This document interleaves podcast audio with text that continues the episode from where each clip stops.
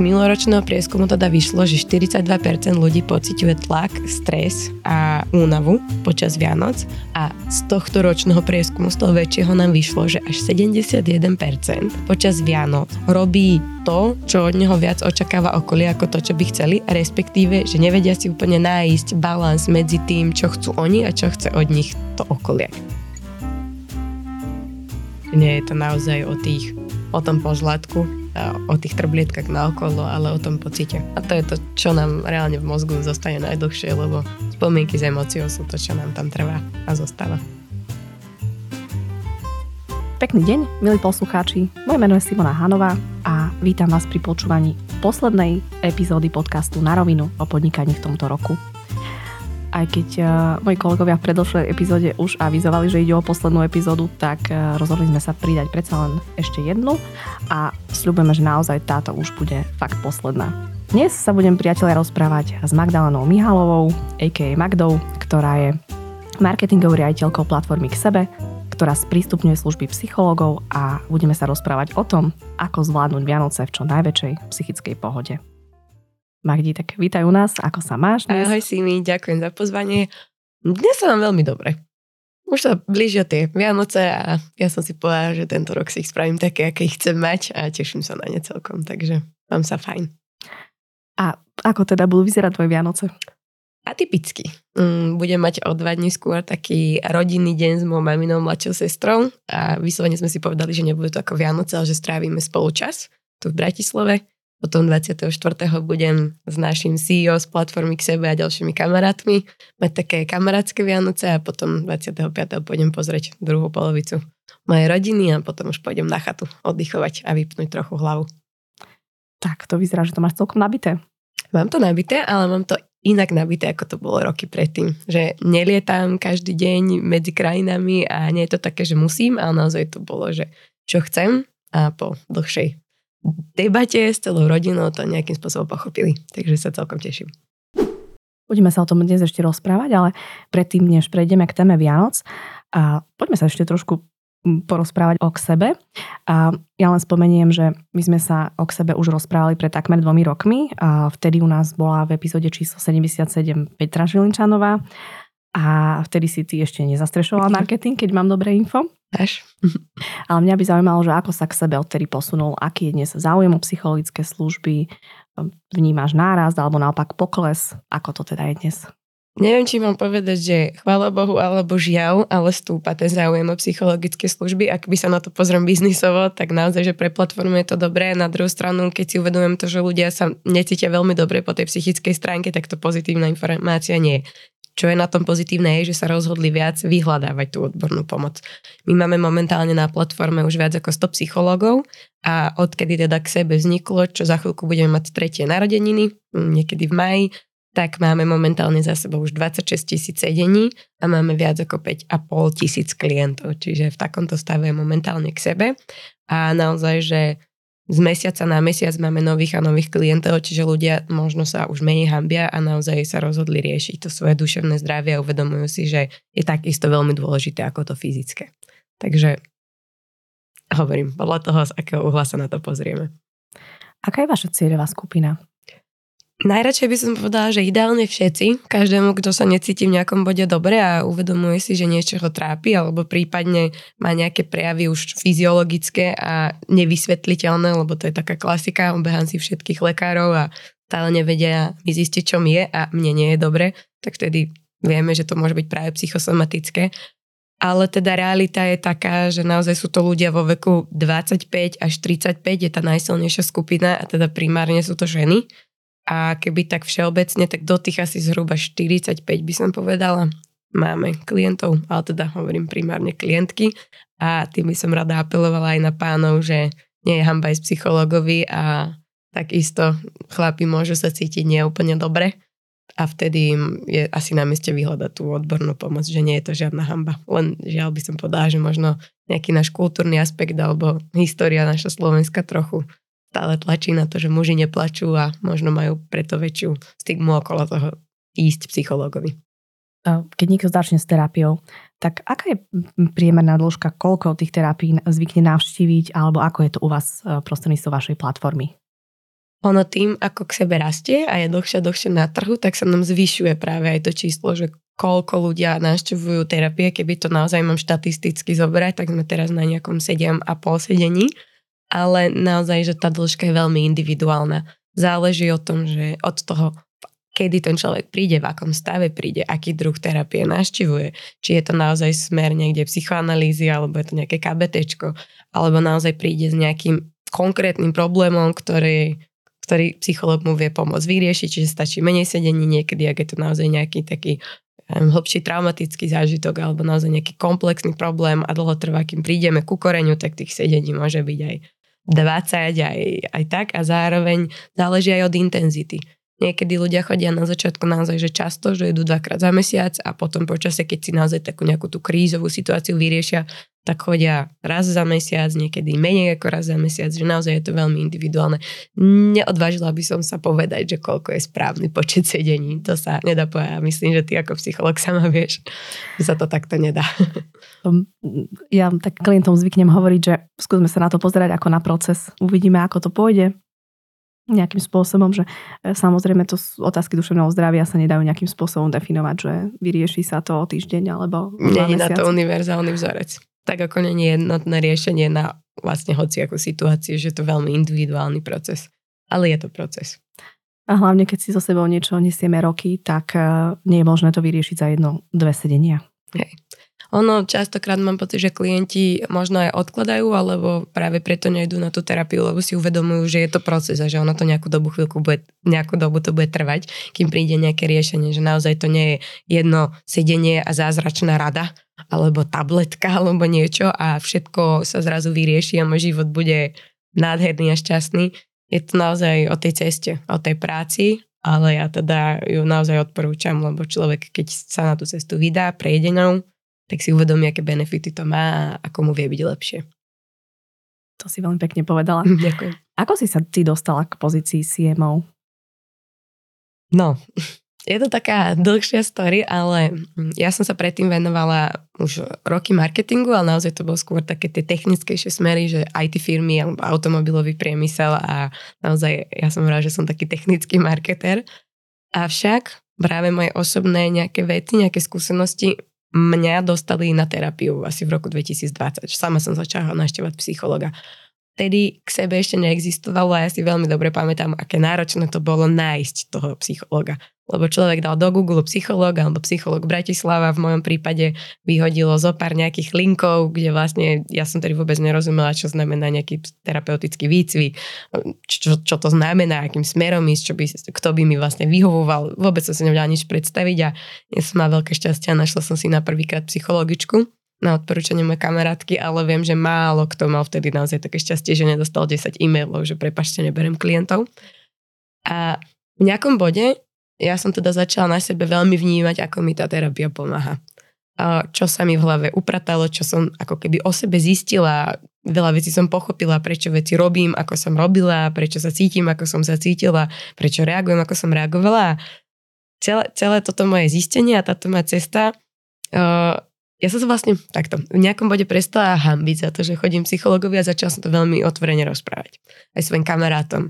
A veľa ľudí mi povedalo, že je, ty poslednú dobu vyzeráš lepšie a vyzeráš taká pokojnejšia, čo sa s tebou stalo a tebe sa nejak darí a ja som bola, že hej, začínam sa mať rada, začínam sa poznať a že pomohla mi psychologička a tak sa mi nejak podarilo asi 4 kamarátky alebo 5 odporučiť, aby išli psychologička. A vtedy som si povedala, že hm, mňa by bavilo asi pomáhať nejakej takej organizácii, čo sa venuje tomuto duševnému zdraviu, že robiť pre nich marketing, lebo má som nejaký pocit, že to má naozaj zmysel, že to je veľká hodnota, ktorá sa, um, ktorá je spoločná s mojimi hodnotami. No a vlastne vtedy Peťka Žilinčanová, ktorú si spomenula, na začiatku dostala na mňa kontakt cez niekoho a ozvala sa mi, že či by som sa nechcela stretnúť aj na kavu. A ja som videla k sebe, ja som vedela, čo k sebe vtedy už je a bola som veľmi šťastná, že dúfam, že to vyjde a tak som vlastne prišla minulý rok, alebo teda roka po dozadu, do k sebe. A si zvolila nejakú novú špeciálnu marketingovú stratégiu, keď vnímaš teda nárast um, sedení klientov na k sebe? Neviem, že či to je úplne že nová špeciálna stratégia, ale ja by som povedala, že práve to, že som roky predtým už robila marketing, tak nejak, nejaký naozaj, že skillset, nejakú prax som mala. A boli veci, ktoré viem, že fungujú, ktoré nefungujú a skúsila som to reálne aplikovať na k sebe. Nás v týme je málo, takže doteraz prioritizujem, že čomu sa venovať ideme, nejdeme, ale čo bolo pre mňa také, ako keby najdôležitejšie je komunikovať smerom k tým ľuďom a snažiť sa navnímať to, ako sa cítia v danom momente, pretože si uvedomujem, že keď človeku nie je dobre, tak je ťažké ešte spraviť nejaké rozhodnutie a hľadať a buknúť si toho psychologa a ja keď vlastne tvorím nejaký kontent, tak vždy si v hlave predstavím, ako som sa cítila, keď mi nebolo v danom bode dobre, čo som sa na tých terapiách naučila, no a takým nejakým spôsobom sa snažíme komunikovať. A potom naozaj, že vyľaďovať nejaké tie klasické marketingové nástroje, ako je nejaký performance marketing alebo a tak ďalej. Čiže skôr by som povedala, že som si priniesla do sebe ten, už tú svoju expertízu, čo je v marketingu a, a aplikujem ju na k sebe, aj keď je to veľmi špecifický v úvodzovkách produkt. Je to úplne iné, keď to porovnám s firmami, kde som robila predtým. Nedávno ste boli aj v show Jama Levová, kde ste sa uchádzali o nejakú investíciu. Um, keď to naši posluchači, neviem, či to všetci poznajú, ale bola to taká show, kde mohli tam prísť rôzne startupy, rôzne firmy alebo začínajúce projekty. Tak. Mohli ako keby si povedať, koľko by chceli, koľko peňazí, za koľko percent, aký podiel a tak ďalej. Ako to ty hodnotíš s odstupom času? Alebo keby si skúsila možno približiť, čo sa to tam vlastne dialo, keď máš chuť? Mm, v poriadku. No, na začiatku, keď sme tam teda prišli, tak sedeli tam štyria investori, ktorí dávali náročné otázky o tom naozaj v akom Mm, stave, alebo ako by som to povedala stage, ale v akej situácii sa momentálne k sebe nachádza, aké má obraty, aké má zisky, koľko má psychologov, ako vyzerá ten produkt, ako si to celé vieme ohodnotiť. No a vlastne v televízii všetko to zodpovedal náš CEO Pali, ktorý je pôvodne data scientist, matematik, takže jemu tie... To som ani nevedela. Áno, no, jemu sú číselka, že veľmi blízke. A no vlastne potom sme dostali ponuku od investora, ktorú sme však odmietli, lebo teda ponúkol nám určitý obnos peňazí za viac percent, ako by sme my chceli reálne niekomu externému dať a zároveň aj máme už nejaké základné investície a ani sme nemohli vlastne zobrať takúto investíciu za tých, no, myslím, 25%, ktoré si pýtali. Čiže toto bola tá vec, prečo sme tam ako keby išli. A s odstupom času to vnímam veľmi pozitívne, lebo možno o sebe zistili ľudia, ktorí by predtým ani o sebe nevedeli. Tým, že my sa pohybujeme primárne v online priestore, že naozaj aj celý ten marketing je viac menej v online, občas v nejakom printe, alebo teda aj na eventoch, ale zase viac menej v Bratislave, tak uh, mali sme zvýšenú návštevnosť práve na našom webe, potom keď bola odvysielaná Jama Levová a ja verím, že niektorí klienti alebo ľudia, ktorí to práve videli a zistili, že k sebe existuje a prídu do bodu, že budú hľadať psychologa, tak aj odtiaľ sa dozvedeli o sebe. Čiže z takého toho public relations uh, pohľadu to vnímam veľmi pozitívne. Išli by ste do toho znova? Čo ja viem, ako do toho istého formátu asi nie, lebo asi by sa veľa nezmenilo, ale bol to zaujímavý zážitok. Popravde som bola veľmi zvedavá, že ako to dopadne. Bol sme zvedavá, ako to zostrihajú, lebo ono vždy je to také trochu riskantné, že sme čakali, že čo ale myslím, že to celkom dobre vypálilo a veľa ľudí nám povedalo alebo napísalo aj na sociálne siete, že a videl som vás v Jame Levovej, tak som sa vás dozvedel, čiže vlastne to je to, z čoho sa veľmi tešíme. Mne o tom písala moja mamina. Ja som vôbec som to nejakým spôsobom eh, nesledovala a mi napísala, že tam sú zo k sebe, pozri si to. tak to je milé. Vy ste nám k sebe realizovali nedávno aj prieskum, ktorý sa týka Vianoc. Z neho vznikli, by som povedala, alebo vzýšli, aby som bola trošku spisovnejšia, zaujímavé výsledky. Skúsila by si o tom možno trošku povedať viac? Čo tam všetko sa zistilo? No, s týmto prieskumom som si, teda tento prieskum prvýkrát som si vymyslela ešte minulý rok a nazvala som to Vianočný paradox. A minulý rok sa nám podarilo zozbierať takmer 600 odpovedí a tento rok e, sme spravili ďalší prieskum, ktorý bol ako keby nadstavbový na ten minuloročný, ale tento rok už sa mi podarilo zozbierať 2000 odpovedí, čo je naozaj že celkom veľká vzorka. Slušná. A celé to vzniklo asi takým spôsobom, že minulý rok som presne rozmýšľala, že akú spravíme vianočnú kampaň na k sebe. A hovorím si, že hm, Vianoce, všetci sú takí uponáhlaní, všetko sa ligoce, práve ten marketing a šťastné a vec, veselé a každý má byť šťastný. A my sme sa vlastne interne v k sebe rozprávali, že a vy sa tešíte na Vianoce? A sedeli sme tam štyria, no traja zo štyroch, že no ani moc nie. A teraz prišla tá otázka, že a prečo? No a ja som vlastne v tom čase mala neúplne že dobré vzťahy v rodine, mali sme tam nejaké nezhody. Pali náš ho povedal, že no my od malička nejak Vianoce proste neoslavujeme, že u nás sa to nejako nerobí. Potom prišla ďalšia nejaká odpoveď, že no keď ja zase tam musím byť a počúvať veci, a, s ktorými neúplne súhlasím. A tak nejak sme si uvedomili, že aha, že máte z tých Vianoc trocha stres a že to vie, či aj ľudia nemajú práve stres pred Vianocami do toho sme riešili, že je Q4, čiže posledný kvartál a treba dorobiť veci a, a veľa biznisu a naháňačky a jedno s druhým. Tak som si povedala, že poďme skúsiť spraviť prieskum, že ako to ľudia naozaj majú, ako sa cítia počas tých Vianoc. No a z toho minuloročného nám vyšlo, že takmer 42% z opýtaných z tých necelých 600 ľudí pociťuje stres, a tlak a únavu. A ono, keď sa na to pozrieš, tak 42% je celkom vysoké číslo a vlastne nejaké takéto ďalšie podobné metriky nám vyšli minulý rok a tento rok som sa zamerala na to, že aké vzťahy sú v rodinách. Lebo práve keď sme sa aj potom s psychológmi u nás bavili, že odkiaľ ten stres ide, tak jedna vec je možno ten koniec roka a druhá vec sú práve nejaké tie rodinné vzťahy. A mňa veľmi zaujímalo, ako to majú Slováci, alebo respektíve tá naša vzorka počas Vianoc. No a odtiaľ nám vyšli rôzne zaujímavé zase čísla, že aké sú tie vzťahy v rodinách, ako ľudia majú problém odkomunikovať koľkokrát svoje pocity. Možno práve tá komunikácia je ten kľúčový bod, prečo to možno nefunguje a mohlo by to fungovať a, a tak. Takže toto boli dôvody, prečo sme vlastne spravili ten prieskum.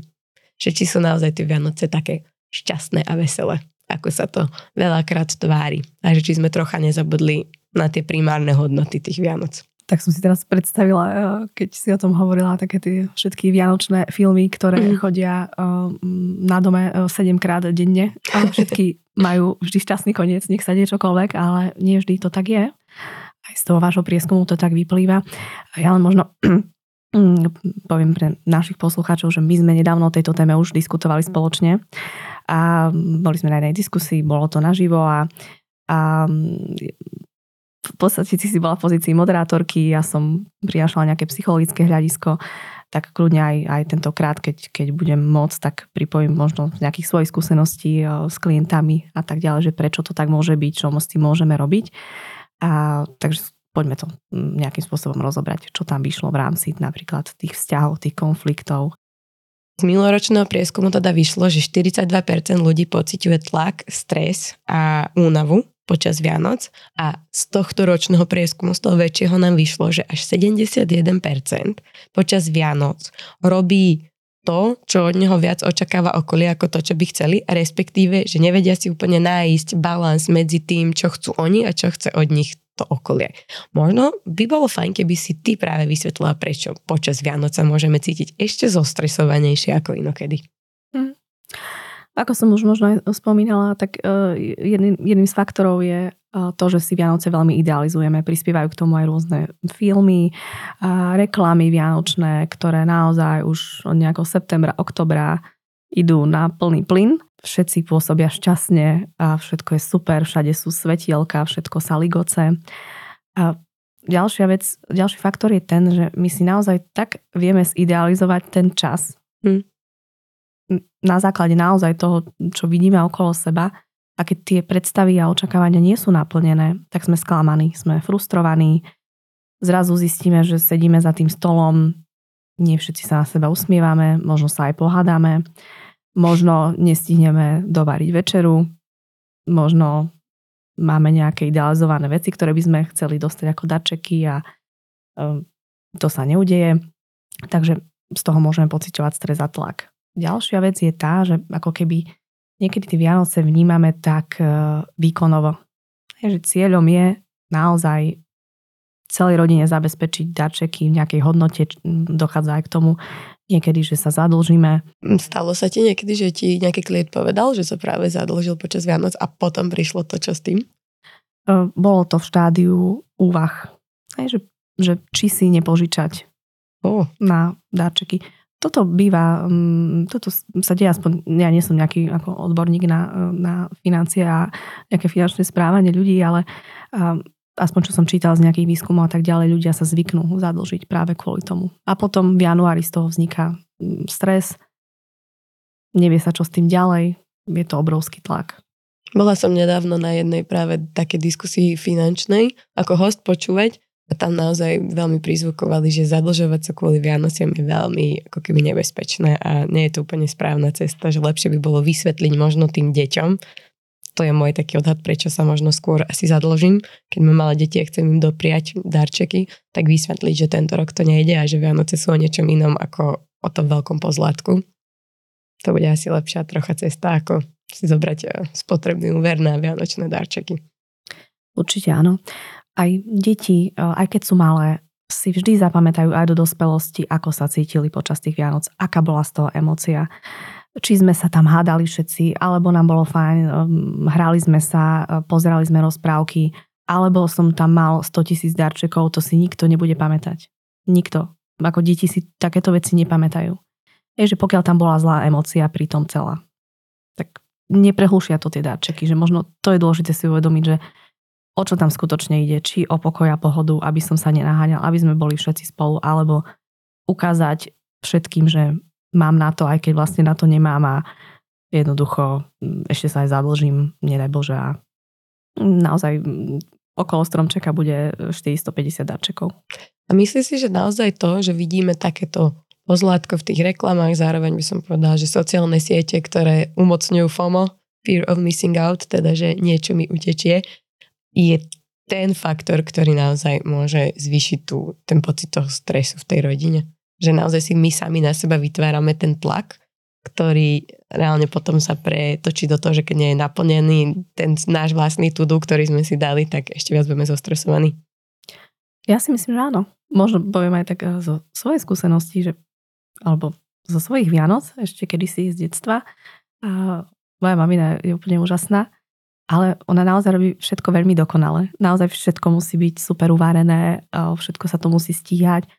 A keď náhodou chýbala majonéza, tak zrazu bol z toho taký stres, hej, že bola z toho nervózna, ale vlastne prečo? Lebo si vytvorila sama ten tlak na seba, že nikto to od nej nepožadoval, nikto vôbec to takto nevnímal, každému to bolo v podstate jedno, hej, že alebo či bude človek jesť o hodinu neskôr, alebo kedy bude tá večera. Nikto to nerieši, len, len ona sama na seba si to vytvorila. Týmto ju pozdravujem a robí super, super jedlo. Aj, aj vždy to pripravá veľmi, veľmi pekne. A ešte doteraz to tak máte už? Ste no. sa o tom rozprávali. Teraz si to vypočuje. Pozdravujeme maminku. Ale vidím to aj u mojich klientiek, že tam niekedy, keď sú úzkostnejšie, tak naozaj a hlavne uh, potom ten tlak vzniká aj z toho, že nechceme delegovať na nikoho. Všetko si spravíme najlepšie my sami. A nemôže to byť tým, že vlastne tým, takouto formou si ľudia ako keby chcú vyžiadať pozornosť v úvodovkách? Alebo že naozaj, že majú pocit, že keď neurobia tie Vianoce dokonale, tak oni nebudú dostatočne dobrý, alebo nejaký, vieš, vieš čo sa chcem mm. pýtať? Trochu som sa tak zamotala v tej otázke. Uh, viem, čo myslíš. Uh, áno, um, niekedy môže byť pocit, uh, keď tie úlohy rozdelegujem a každý niečo urobí, že vlastne ja už nie som dosť. Lebo predsa ja som tá ako keby najhlavnejšia v tej rodine, ktorá musí sa postarať o celú rodinu, deti a každého a ja to musím super pripraviť, aby to všetci ocenili. Že môže to byť aj v tom pocite že niekedy čakáme to ocenenie a mm, na úkor toho sa skutočne vystresujeme, nestíhame nič, pomaly sa ani prezliec na tú večeru. Namiesto toho môžeme urobiť to, že naozaj povieme, počuj, ty urob niečo, dieťaťu môžeme dať niečo zdobiť alebo čokoľvek, pripraviť e, stôl, závisí aké veľké samozrejme. Čiže určite by som keby som mohla niečo odporúčať, čo nemám veľmi rada, toto slovo, to, to znie tak, eh, tak zvláštne, odporúčam vám, tak eh, by som povedala, že delegovať to na celú rodinu. Tým si vlastne premostila aj na takú ďalšiu otázku, ktorú sme mali v prieskume a my sme sa pýtali ľudí, že či si myslia, že počas Vianoc vznikajú konflikty častejšie ako inokedy a tam vyšlo, že takmer 50% povedali, že áno.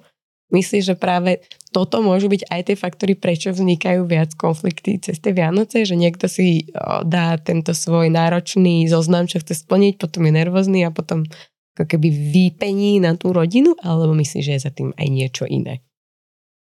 To je jeden faktor, podľa mňa. A mm, ďalšia vec môže byť tá, že Vianoce nie sú izolovaná udalosť.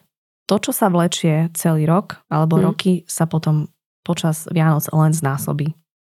A ešte pri krásnom stromčeku a s 300 svetielkami. Takže tam to tak pekne ako keby vykvitne, by som povedala. Konflikty vznikajú mnohokrát preto, lebo spolu nekomunikujeme, nepoznáme sa, nevieme, o čom by sme sa zrazu mali rozprávať pri tom stromčeku.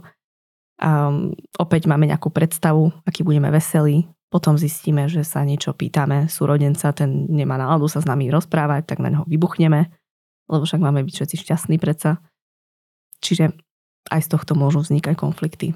Ďalš, ďalším dôvodom môže byť eh, to, keď eh, partneri už eh, žijú nejakým spôsobom spoločne a rozhodujú sa, že ku ktorej rodine pôjdu, tak z tohto bývajú časté konflikty. To niekedy s klientami riešime naozaj už pomaly od leta že ako s týmto naložiť. Toto je presne, vlastne si premostila aj na moju ďalšiu otázku, že ako teda povedať tým rodičom, re, väčšinou teda býva, aby som to tak nejak globalizovala, ten problém, že deti je rodičia, dospelé deti je rodičia, že chceme tie Vianoce tráviť inak. Respektíve napríklad to, že už mám partnera a chcem byť s tým partnerom, respektíve s tou rodinou toho partnera, že ako toto komunikovať. No to je dôležité si uvedomiť, že my ako Dospelí ľudia naozaj nepotrebujeme povolenie rodičov na to, aby sme mohli tráviť niekde Vianoce. Z rešpektu, lásky a úcty voči ním im to oznamujeme, že to chceme mať inak. To je dôležité si myslím, že uvedomiť nejakým spôsobom. Otázka bola, že, že ako to odkomunikovať? Mm-hmm. Myslím si, že veľmi jednoducho. Mami, oci, tento rok chcem tráviť Vianoce s tým a s tým, vyjadriť, prečo je to pre mňa dôležité, v žiadnom prípade sa neospravedlňovať, povedať, že možno zdôrazniť, že nič sa nemení, napriek tomu stále sú to naši rodičia, máme ich radi, ale tento rok si predstavujeme, že budeme Vianoce tráviť na chate s kamarátmi, je to pre nás dôležité, chceme to mať tak, ako sme si to naplánovali. Je dobré aj to oznámiť eh, nejakým spôsobom skôr dopredu. Nie, Ideálne nie 23. Myslím si, že to, to by mohlo naozaj eh, spôsobiť eh, rôzne konflikty, že 23. určite nie. Ani hodinu pred eh, štedrovečernou večerou. Čiže určite mm, by som bola, že lepšie povedať to mm, skôr. V našom prieskume sa veľmi často opakovalo, že keby trávili ľudia Vianoce podľa seba, tak by im bolo vyčítané zo strany rodiny, že to chcú nejakým spôsobom inak. Čo sa môže skrývať za tými výčitkami práve zo strany tých rodičov, dajme tomu? Za výčitkami sa môže často skrývať nenaplnená potreba. Že keď ten druhý, poviem príklad zo strany rodičov, tak mama otec na mňa kričí, že zase nie si doma, nikdy nie si doma, ty chceš tráviť Vianoce uh, opäť tam, uh, nikdy tu nie si. Ja za tým počujem, chýbaš mi, chcela by som, chcel by som, aby si tu bola s nami, aby si tu bola doma viacej. Ja viem, že to je veľmi náročné. Mm. Keď to na nás. Keď niekto príde kriticky niečo vyčítať, skúsiť sa na to takto pozrieť. Ale keď my nastúpime na, na, na ako keby tú vlnu tej obrany a začneme aj, aj my prejdeme do toho nejakého útoku, tak z toho naozaj nikdy nič e, dobre nevzíde. Hej, že bude sa ten konflikt len nabaľovať, e, hrotiť. Čiže mm, čo môže byť fajn je skúsiť reflektovať toho druhého.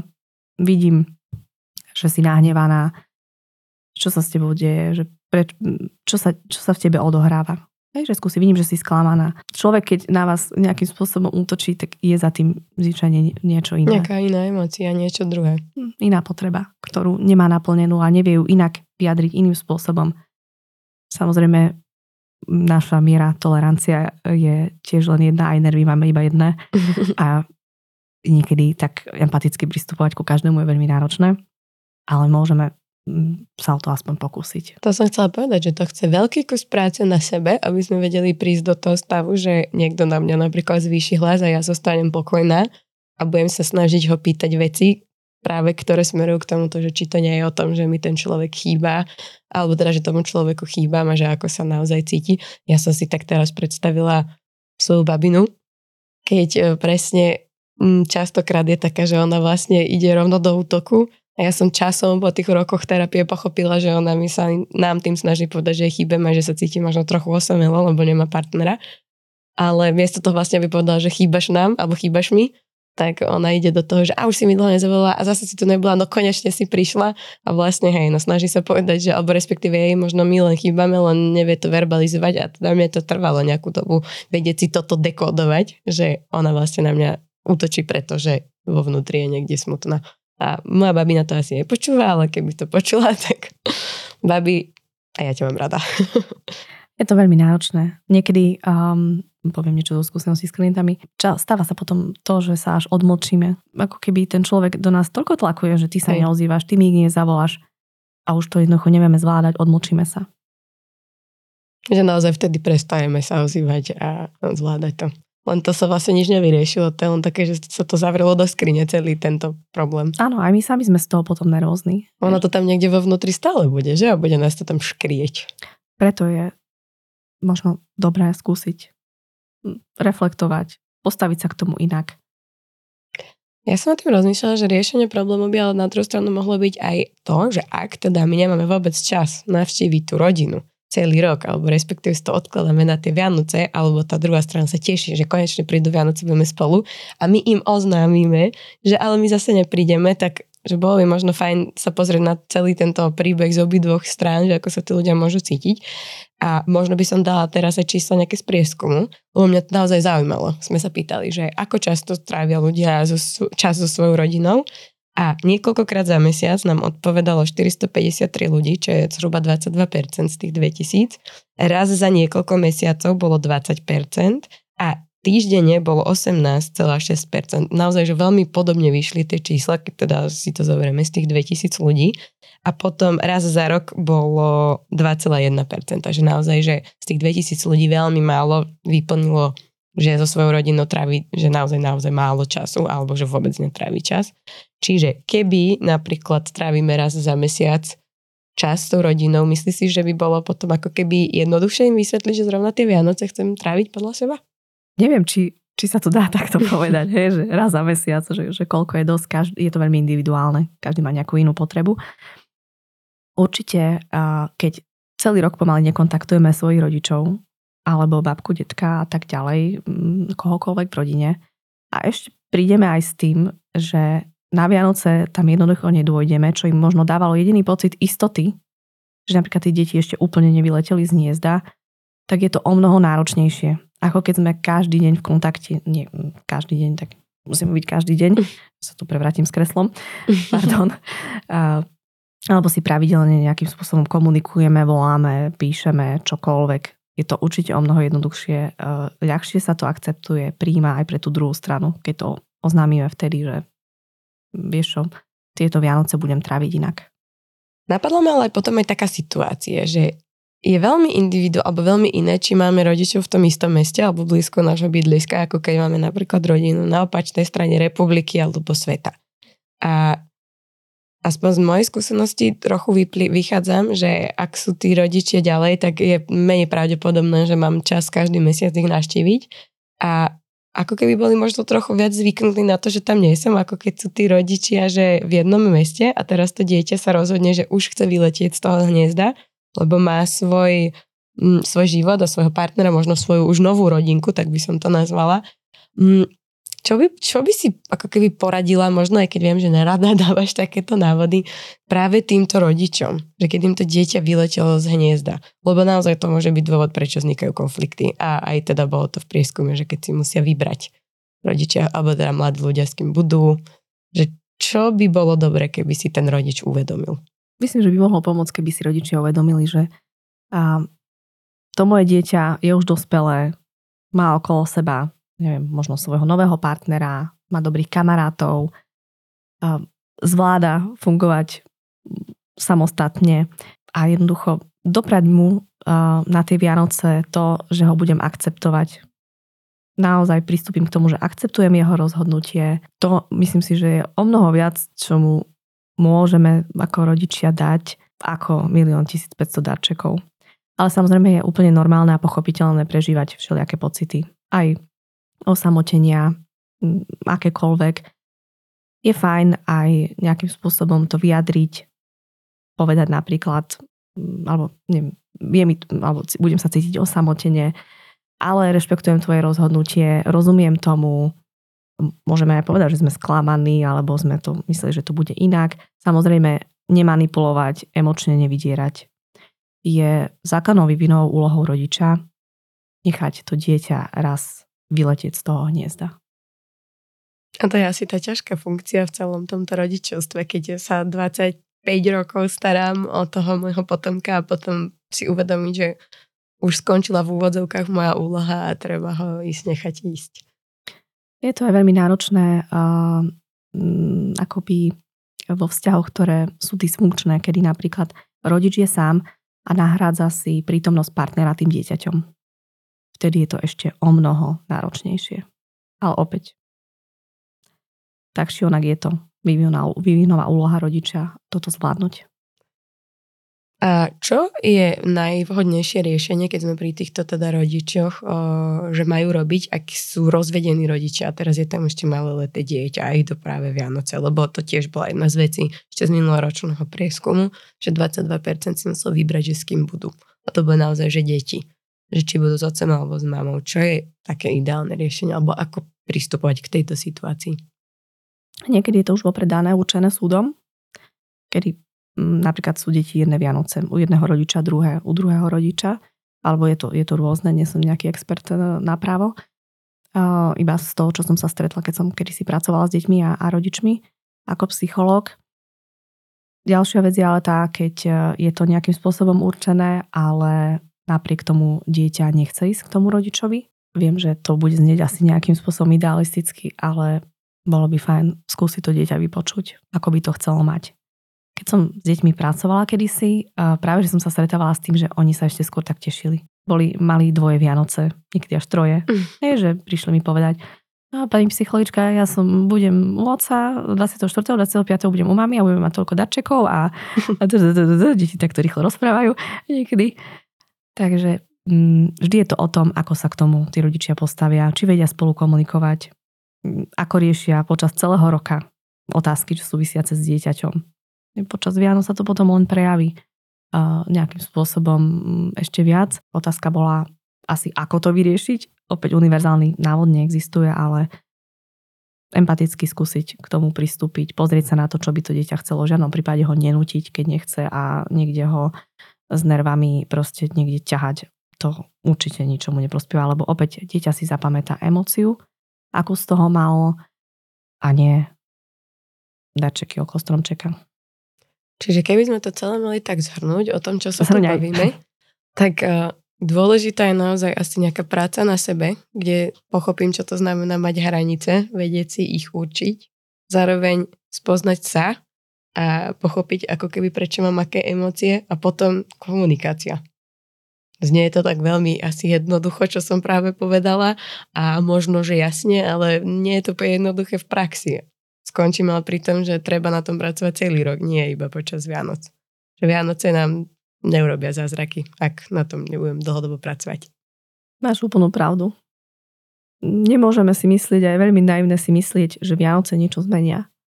Keď celý rok niečo riešime, nemáme nastavené vlastné hranice, um, sme v konfliktných partnerstvách, v konfliktných rodinách fungujeme, je veľmi naivné si myslieť, že počas Vianoc sa to zrazu čarovne zázračným prútikom Harryho Pottera zmení. A budeme mať Vianoce ako z reklamy a všetci budú spokojní. Čiže treba pracovať na tých vzťahoch celoročne a nečakať úplne, že Vianočný zázrak, žiaľ. ono vlastne celé to vyšlo, celý, z celého prieskumu vyšlo viac menej, že veľa ľudí sa prispôsobuje počas tých Vianoc a že budú, že sa budú cítiť aj sami, že nie, niekoho sklanú alebo že tam budú nejaké výčitky, a naozaj, že nevedia úplne povedať, že to chcú inak, lebo bolo to také zvláštne v tom prieskume. Veľa ľudí napísalo, že sa teší na tie Vianoce, že chcú, aby tie, že tie Vianoce budú tak ako každý rok, ale potom tí istí ľudia vlastne odpovedali, že sa im nedarí nájsť ten balans medzi tým, čo oni chcú a čo chce ich okolie. Čiže mám taký možno pocit, že z tej prvej, že áno, ja budem mať také Vianoce ako každý rok, ja to mám vlastne tak rád, ale keď sa to tak nejakým spôsobom rozmenilo na drobné, tak úplne to možno nie je tak, ako si sami myslíme, že to je tým, nechcem povedať, že sa ľudia majú prestať tešiť na Vianoce, alebo že by nemali chcieť byť s rodinou, to v žiadnom prípade. Ideálne, keby všetci trávili čas tak, ako ich chcú a boli by spokojní s tým, lenže naozaj, že možno si niekedy ani sami pred sebou neuvedomujeme, že tie Vianoce nás potom vyčerpajú, dajme tomu. Alebo sa často stáva, že ľudia ochorejú počas Vianoc že naozaj, že fyzicky ich vypne, lebo musia lietať, lebo majú milión povinností, lebo všetko a potom to telo si povie, že už dosť. Pracujem s jednou klientkou, ktorá pravidelne každý rok v januári vie, že bude chorá. Ona to proste dopredu už vie. Že takto to bude, lebo ju to vyčerpe. No, stojí to za to? Nemyslím si. Hm, tiež si nemyslím, že mať nový rok v posteli s teplotou je ideálne riešenie len preto, aby som stihol obe- obehať eh, komplet celú rodinu alebo upiec 25 druhov koláčikov. Takže na konci dňa sa z tých koláčikov naozaj nestrela.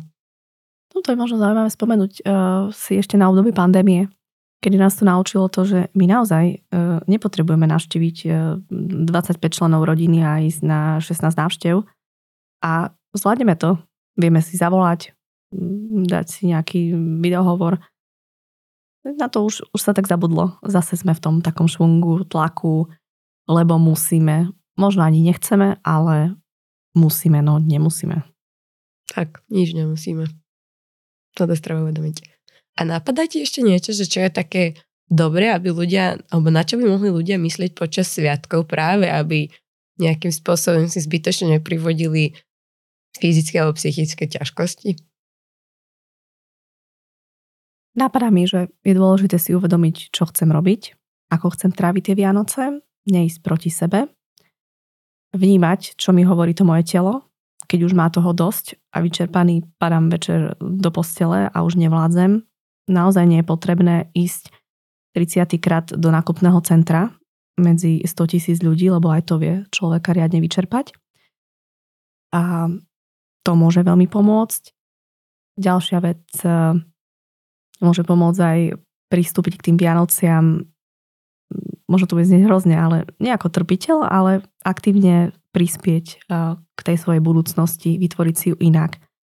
Čiže keď chcem tráviť Vianoce inde, skúsiť to komunikovať, vyjadriť tú svoju potrebu. Ak chcem tráviť Vianoce tam, kde mi možno nie je až tak dobré, skúsiť aktívne prispieť k tomu, aby sa možno tie vzťahy nejakým spôsobom zlepšili. Napríklad skúsim oceniť aspoň maličkosti ktoré tam uvidím. Neostať v roli trpiteľa, ale skúsiť aktívne niečo robiť, niečo zmeniť, lebo my druhých ľudí nezmeníme len, len seba a svoj postoj môžeme meniť. Takže to môže pomôcť. A ešte také uvedomenie si, že už som to aj hovorila, aj, aj ty si to spomenula, nikto si nebude pamätať, či na stole bolo 22 koláčov, e, do božka s punčakom a E, domáci vaječný likér, každý si bude pamätať tú emóciu. Či sme ako sa, sa tam cítil. a či nám bolo fajn. Presne tak. To je dôležité si zapamätať asi si z tohto celého dielu podcastu by som povedala, že odniesť, že nie je to naozaj o tých, o tom pozlatku, a o tých trblietkach naokolo, ale o tom pocite. A to je to, čo nám reálne v mozgu zostane najdlhšie, lebo spomienky s emóciou sú to, čo nám tam trvá a zostáva. Ako pekne si to povedala. Práve som sa ťa chcela opýtať, či máš nejaký odkaz na záver pre našich poslucháčov. Znie to veľmi kliše, a to je, že nie je to len o tých trblietkach, ale naozaj na konci dňa je to o tých vzťahoch, o tých pocitoch, o tom všetkom a o tom, ako aj nohou vstúpime do nového roku. A ideálne, aby sme naozaj do neho vstúpili oddychnutí, odpočinutí, spokojní a nevyčerpaní a chorí.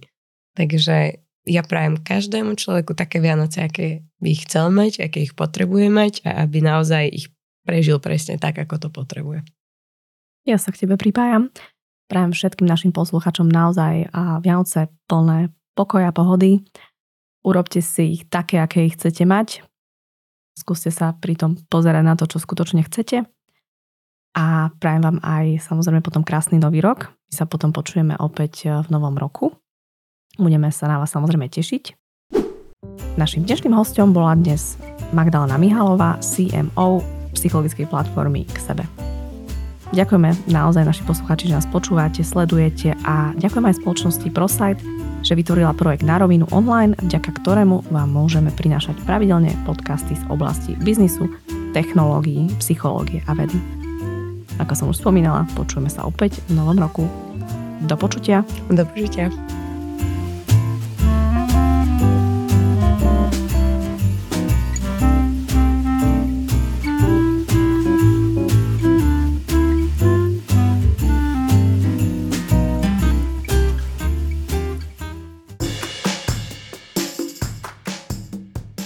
Počúvali ste na rovinu o podnikaní. Dvojtýždenný podcast spoločnosti ProSite Slovensko. Podcast na rovinu o podnikaní nájdete vo vašich mobilných podcastových aplikáciách alebo na streamovacej službe Spotify, ale aj na webe www.narovinu.online. Strich a produkciu zabezpečila spoločnosť Button Media. Do počutia o dva týždne.